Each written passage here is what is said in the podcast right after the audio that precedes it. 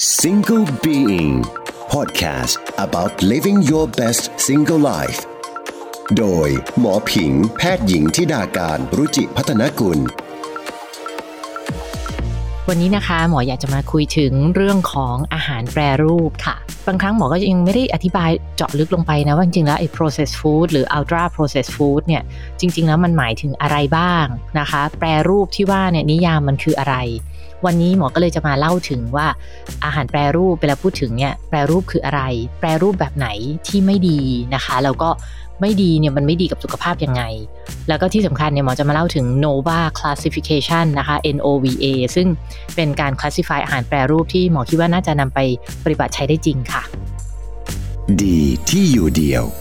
Presented by ไทยประกันชีวิตเพื่อให้ชีวิตคุณฟิตได้ครบรอบด้าน วัสดีค่ะ คุณกำลังอยู่กับหมอผิงแพทย์หญิงทิดาการรุจิพัฒนกุลและ Single Being Podcast ที่จะทำให้คุณสนุก แล้วก็มีความสุขกับการอยู่ตัวคนเดียวในทุกๆวันค่ะ วันนี้นะคะ หมออยากจะมาคุยถึงเรื่องของอาหารแปรรูปค่ะ คือจริงๆ ถ้าใครที่ติดตามหมอใน Twitter อะก็อาจจะเคยเห็นหมออาจจะหยิบยกงานวิจัย หรือว่าพูดถึงเรื่องเกี่ยวกับอาหารแปรรูปนะคะ หรือบางครั้งหมอก็ใช้คำว่า processed food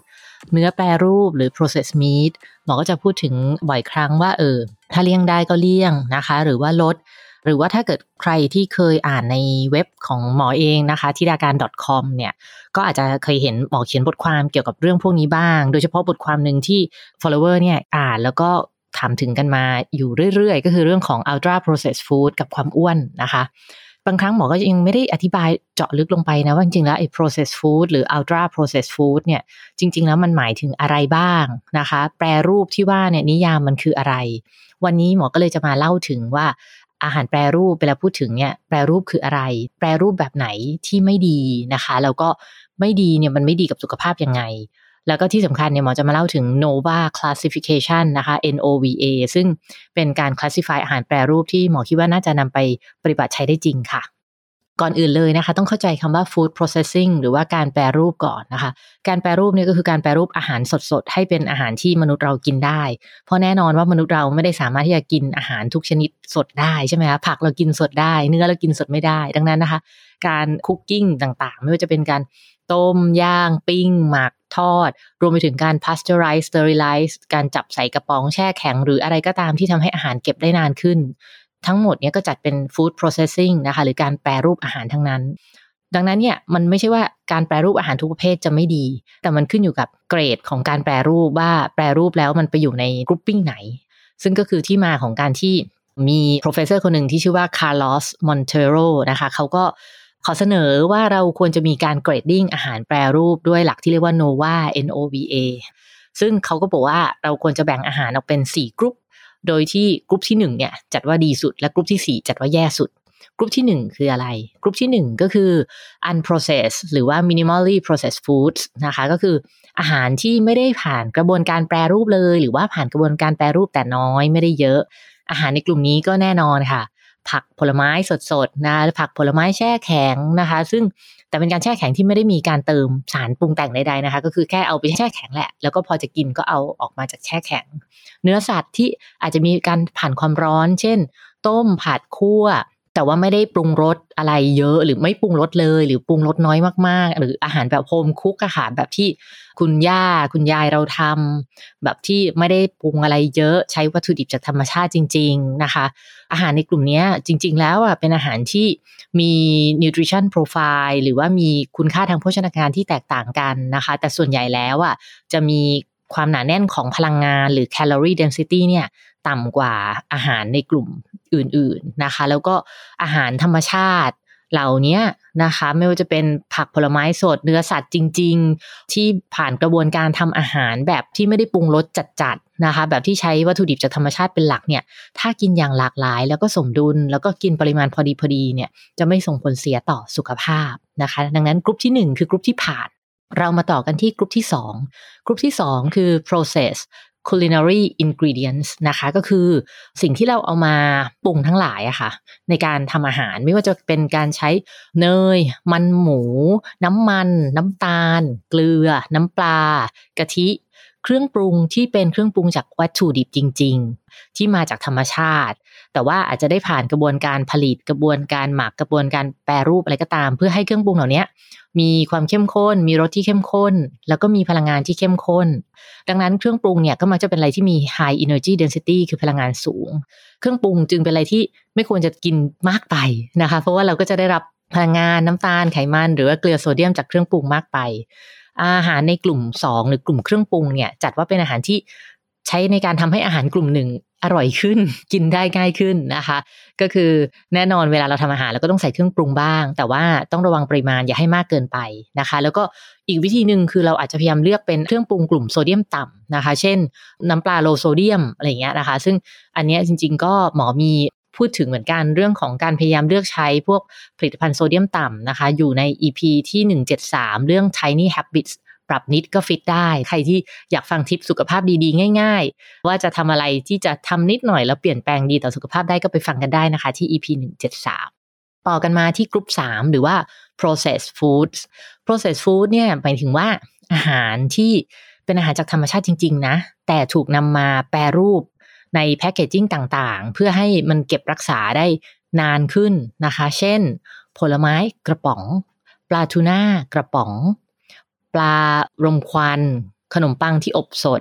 อาหารในกลุ่มนี้เนี่ยบางทีก็จะแยกจากกลุ่ม 4 หรือว่า ultra processed food ยากนิดนึง เพราะว่าอย่างปลาทูน่ากระป๋องเนี่ยดูง่าย ๆ คือถ้าเกิดมันเป็นแค่ปลาทูน่าในน้ำแร่ปลาทูน่าในน้ำเกลือ อันนี้จะอยู่ในกลุ่ม 3 คือ processed food แต่ถ้าเกิดว่ามันกลายเป็นแบบปลาทูน่าผัดปรุงรสนู่นนี่นั่น แล้วก็ใส่ปรุงอะไรหลาย ๆ อย่างเนี่ย มันอาจจะตกไปอยู่ในกลุ่ม 4 ก็คือสอบตกกลายไปเป็น ultra processed food คือถ้าเป็นกลุ่ม 3 หรือ processed food เนี่ยหลักสำคัญคือส่วนประกอบจะน้อยอย่างนะคะ ถ้าเราพลิกไปดูเนี่ยส่วนประกอบมันก็จะมีแค่อาหารหลักๆ นั่นแหละนะคะ กับเกลือหรือน้ำมันหรือน้ำตาล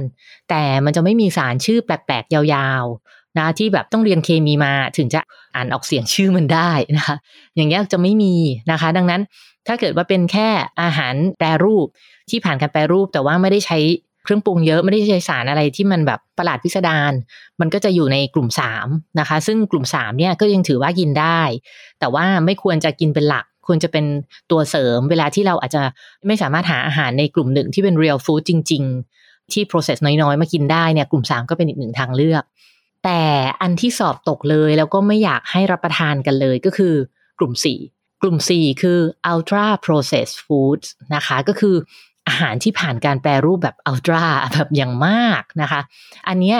หลายๆ งานวิจัยบอกว่ามันคือผู้ร้ายตัวจริงนะซึ่งเดี๋ยวหมอจะมาเล่าให้ฟังว่าผู้ร้ายยังไง ultra processed food เนี่ยนิยามของมันก็คือเป็นอาหารที่ใช้พวกวัตถุดิบ เกรดอุตสาหกรรมอาหาร ด้วยเทคนิคแล้วก็กระบวนการที่ไม่ใช่การทำอาหารแบบปกติบ้านๆแต่มันเป็นนกลไกในการทำงานด้วยเทคนิคระดับของโรงงาน อาหารที่จัดอยู่ในหมวดหมู่ พวกนี้หลักๆเลยก็จะเป็นพวกขนมถุงกรุบกรอบ น้ำอัดลม อาหารแบบปรุงเสร็จพร้อมทาน ที่สามารถแช่แข็งเก็บได้หลาย ๆ เดือน หรือว่าพวก ready to eat meal บะหมี่กึ่งสำเร็จรูป energy bar อาหารกระป๋องที่ผ่านการปรุงรสต่างๆ ไส้กรอก เบอร์เกอร์ ซุปสำเร็จรูป โจ๊กคัพแม้แต่ขนมปังที่ผลิตโดยโรงงานใหญ่ ๆ ด้วยวิธีการผลิตที่ต่างจากการอบขนมปังตามร้านทั่วไปอะก็จัดอยู่ในกลุ่มสีได้นะคะ หรือว่า อาหารเด็กทารกแบบสำเร็จรูปที่จริง ๆ แล้วพอพลิกไปด้านหลังก็พบว่ามันมีแบบการใช้สารเคมีต่างๆ ปรุงแต่งมากมาย อันนี้ก็จัดอยู่ในกลุ่มสีเช่นกัน แล้วก็อีกอันนึงที่น่าห่วง เพราะว่ามันก็จะมีกระแสว่าเออการกิน plant based คิดกันใช่ไหมคะ แล้วก็จะมีกลุ่มอาหารที่เรียกว่า plant based meat ก็คือพวกเนื้อเทียมที่ผลิตจากพืช ซึ่งจริงถ้าเราไปดูเนี่ยมันก็จะมีการ ใช้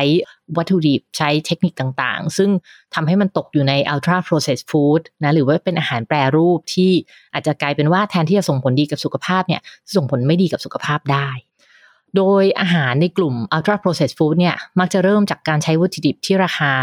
ไม่ได้แพง เช่นข้าวโพด แป้งสาลี ถั่วเหลืองอ้อย แล้วก็เอามาผ่านกระบวนการผลิต เพื่อดึงสารอาหารที่ต้องการออกมา แล้วก็นำมาผ่านกระบวนการทางเคมี ไม่ว่าจะเป็น hydrolysis hydrogenation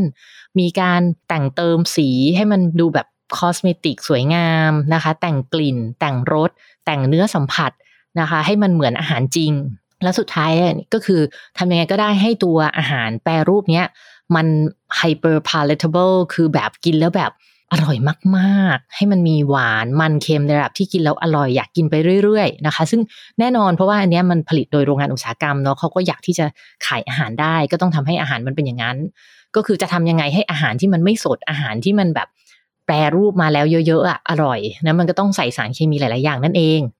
ถามว่าเราจะมีวิธีแบบสปอตรู้ได้ไงว่า เอ้ย อันนี้คืออาหารในกลุ่ม ultra processed food ทิปอย่างหนึ่งเลยคือลองหันกลับไปดูที่ตรงส่วนประกอบของอาหารนะคะ ว่าอินกิเดียนของมันเนี่ยมีอะไรบ้าง อาหารในกลุ่มนี้มักจะมีlist ของส่วนประกอบ ที่เราคุ้นๆกัน เช่น high fructose corn syrup หรือว่ามักจะมีสารชื่อแปลกๆ maltodextrin dextrose lactose นะคะ hydrogenated oils หรือว่ามี hydrolyzed protein soy protein isolate gluten casein whey protein อะไรต่างๆ ซึ่งเดี๋ยวหมอจะทำพวก list ของ ingredient ที่เราจะเจอได้บ่อยๆ ใน ultra processed food นะคะ แล้วก็เดี๋ยวแชร์ทั้งใน Twitter แล้วก็ในเพจด้วย Facebook please health books นะคะ ก็ลองไปดูตามลิสต์ได้นะคะ ทีเนี้ยง่ายๆ คือว่ามันจะมีสารเคมีชื่อยาวๆอะค่ะ ที่เราอ่านแล้วเราไม่เข้าใจว่ามันไม่ใช่เป็นอาหารที่อยู่ในครัวบ้านเราอะเออนั่นแหละค่ะ ส่วนใหญ่ก็จะเป็นพวกนี้ เพราะว่าสุดท้ายแล้วว่าพวก ultra processed food เนี่ยมันจำเป็นที่จะต้องถูกใช่ไหมคะเพื่อให้ทำกำไรได้อร่อยใช่ไหมคะ แล้วก็ส่วนใหญ่จะต้องเก็บในเชลฟ์ได้นานนะอย่างน้อยก็คือได้หลาย ๆ เดือนนะคะ ก็คือแบบไม่เสียง่ายพูดง่ายๆ แล้วก็จะต้องแบบกินง่ายด้วยอะไรต่างๆ มันก็เลยทำให้ต้องมีการแต่งเยอะ ซึ่งผลต่อสุขภาพคืออะไร พบว่าอาหารในกลุ่ม 4 หรือ ultra processed food เนี่ย มันจะ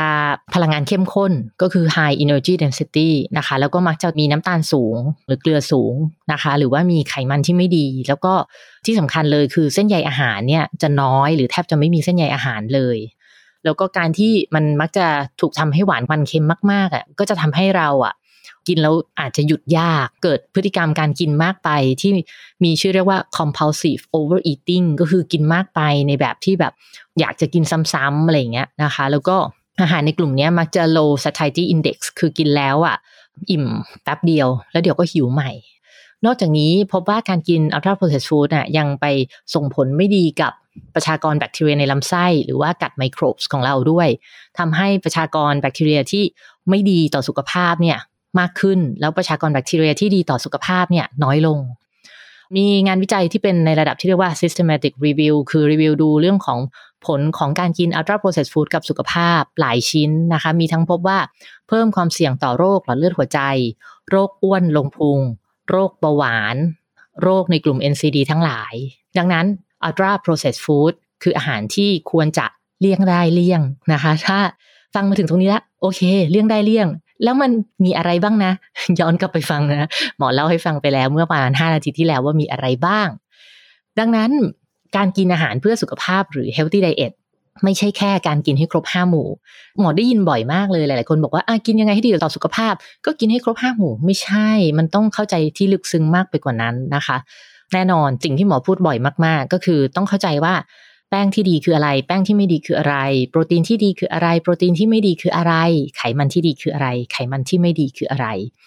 แล้วถ้าเราจะเหนือไปกว่านั้นก็คือเราต้องเข้าใจว่า real food หรืออาหารจริงคืออะไร แล้วก็ ultra processed food หรืออาหารที่แปรรูปแบบมาก ๆ คืออะไร แล้วรู้จักที่จะเลี่ยง ultra processed food ด้วยนะคะหมอว่าอันเนี้ยก็จะเป็นอะไรที่ไปอีกขั้นหนึ่งของการเข้าใจเรื่องการกินเพื่อสุขภาพนะคะ ซึ่งหมออยากจะให้คุณผู้ฟังเนี่ย เข้าใจในเรื่องนี้ เพราะหมอคิดว่ามันเป็นเรื่องอะไรที่ดีมาก ๆ แล้วก็ถ้าเราเข้าใจเราจะเลือกอาหารกินได้ดีมากขึ้นไปอีก รักตัวเองต้องหมั่นดูแลสุขภาพนะคะ แล้วก็ถ้าเกิดว่าใครที่คุณรักแล้วคุณก็อยากให้เขาเข้าใจเกี่ยวกับเรื่องของการกินอาหารที่เฮลตี้ได้ดีขึ้น ก็อย่าลืมที่จะแบ่งปันพอดแคสต์นี้แชร์ไปให้เขาฟัง ให้รักดูแลชีวิตไปด้วยกันนะคะ